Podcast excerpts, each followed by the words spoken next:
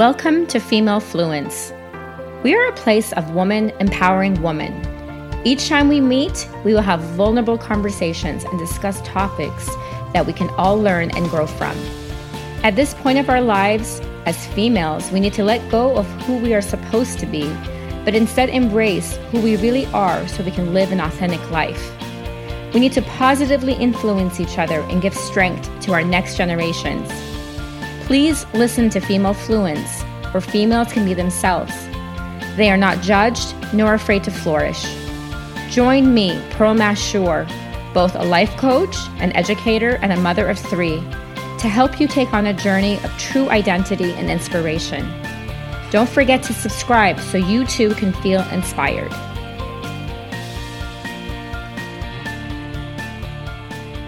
After an exhausting day, my husband and I yearned to sit down to watch some television.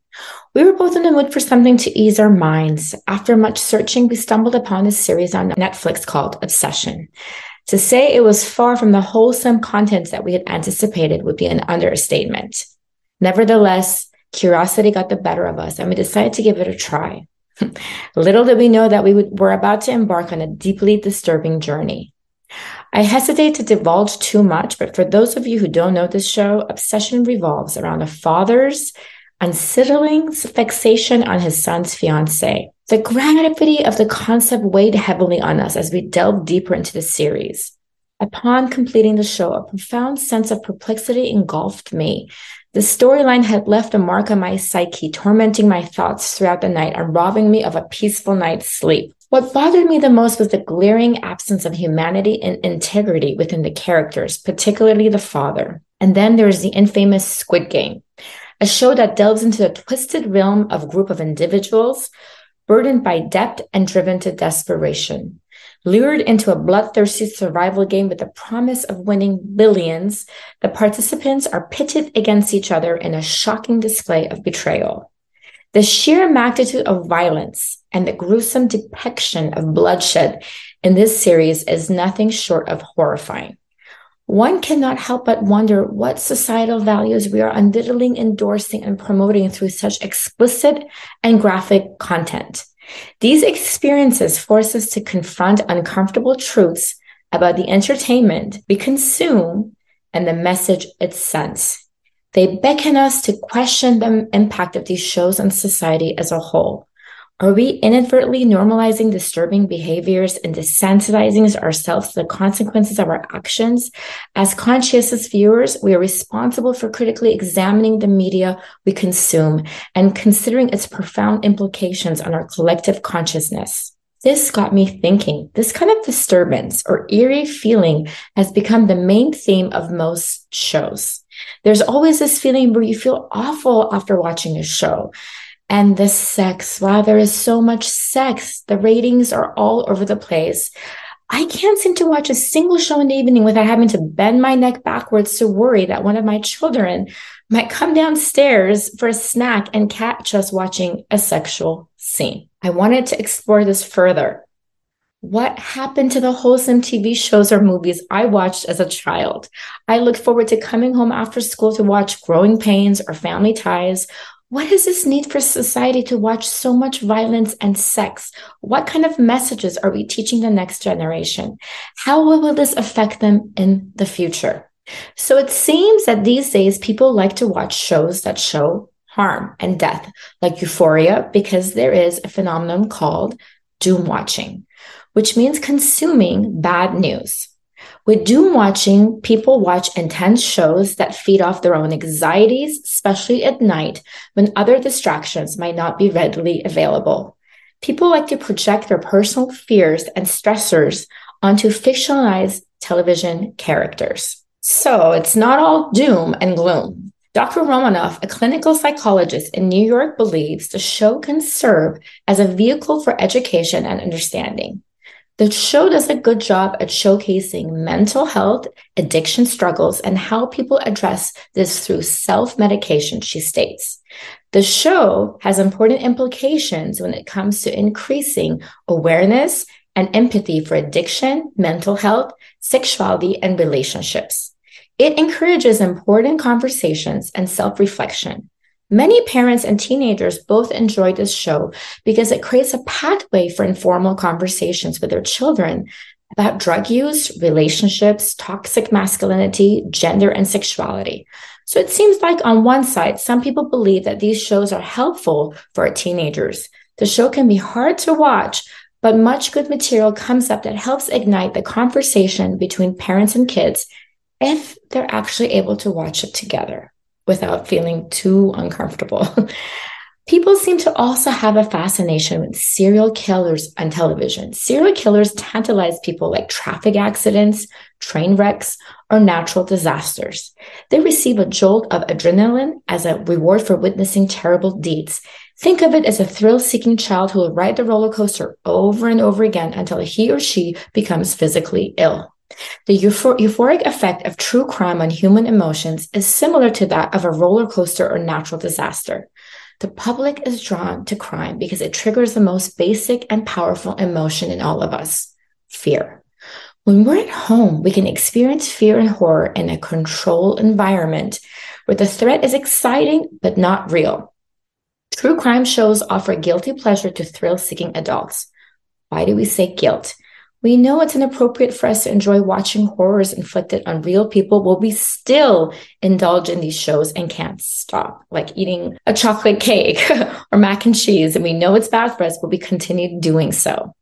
On the other hand, many of us can reminisce about those days coming home after school and watching our favorite sitcoms.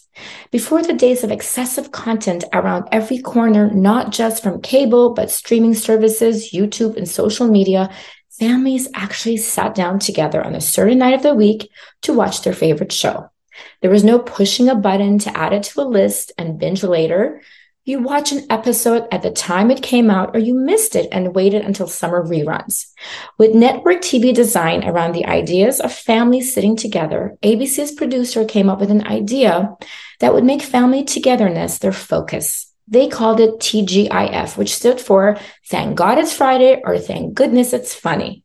This was not just for kids, not just for adults, but everyone. It was about comedy and getting the family together. It was about sitting down, taking a load off for the week, and laughing together. This was a place where families created time where they could sit with their kids on the couch and enjoy a whole night of laughs. What made TGIF work was its wholesome simplicity. The shows didn't have an all encompassing plot that carried an entire season. The characters weren't mean or deceitful or selfish. These wholesome sitcoms gave us the basics of where the main focus was, which was just family. It was uncomplicated and G rated drama. That's why audiences loved it. It was comfort food. It was something you watch while you relax. The shows made you laugh and they made you feel good no one was getting murdered, and there was always some lesson or message being taught in each episode. But in the 2000s, as the internet and reality TV exploded, there was no longer a huge audience for the wholesome plots of the 1990s, which is unfortunate. Now, in a world of so many shootings and terrifying news, why do we desire the need to watch so much crime and death? You would think that this is the time we need the most wholesome television more than ever to ease our mind. This is not good for our mental health, which is very confusing. According to a 2021 study published in Psychology, Research and Behavior Management, binge watching correlated with mental health symptoms, including stress, loneliness, insomnia, depression, and anxiety. Dr. Carole Lieberman, Beverly Hills based psychiatrist who studies the correlation of health versus violence in the media, said that it's common for television shows to trigger anxiety and depression in their viewers. TV producers almost count on this reaction from viewers to keep to them tuning in. It may seem counterintuitive since it doesn't make sense that someone would want to keep watching a show that makes them feel anxious or depressed but they are drawn like a moth to a flame, explained Dr. Lieberman. When the show ends, they can feel reassured the victims survived and the bad guys were punished. Dr. Lieberman said that research has shown that daily news broadcasts cause the most anxiety and depression thanks to the heavy emphasis on violence and negative events. According to a 2015 study published in Psychiatry, people who increase how often they watch newscasts report uncontrolled fear, stress, difficulty sleeping, and fearful thoughts. Television should relieve your stress after a long day, not give you anxiety. One of the most effective things we can do to release our stress is to stop watching these shows. watching emotional or frightening programs right before bedtime, is especially not recommended, since it will cause negative emotions, which will not allow us to sleep well. Sometimes it's actually a good idea to shift gears, to shift from watching sexual assaults based on true stories to watching pointless but entertaining catfights by switching to real housewives helps people feel less anxious, which is why reality shows have become so popular these days as well. People look for TV for comfort. The new generation is no longer exposed to wholesome television. Since they did not grow up with it, they, if they try to watch it, they would find it cheesy and boring since children of this generation are used to fast and constant stimulation. Any show that provides an aspect of escapism or can make someone feel better about their own situation creates comfort. It seems that we like to experience mental and physical stimulation negatively in a form of fear and positively in a form of excitement and joy. The biochemical inside our bodies change when we consume horror.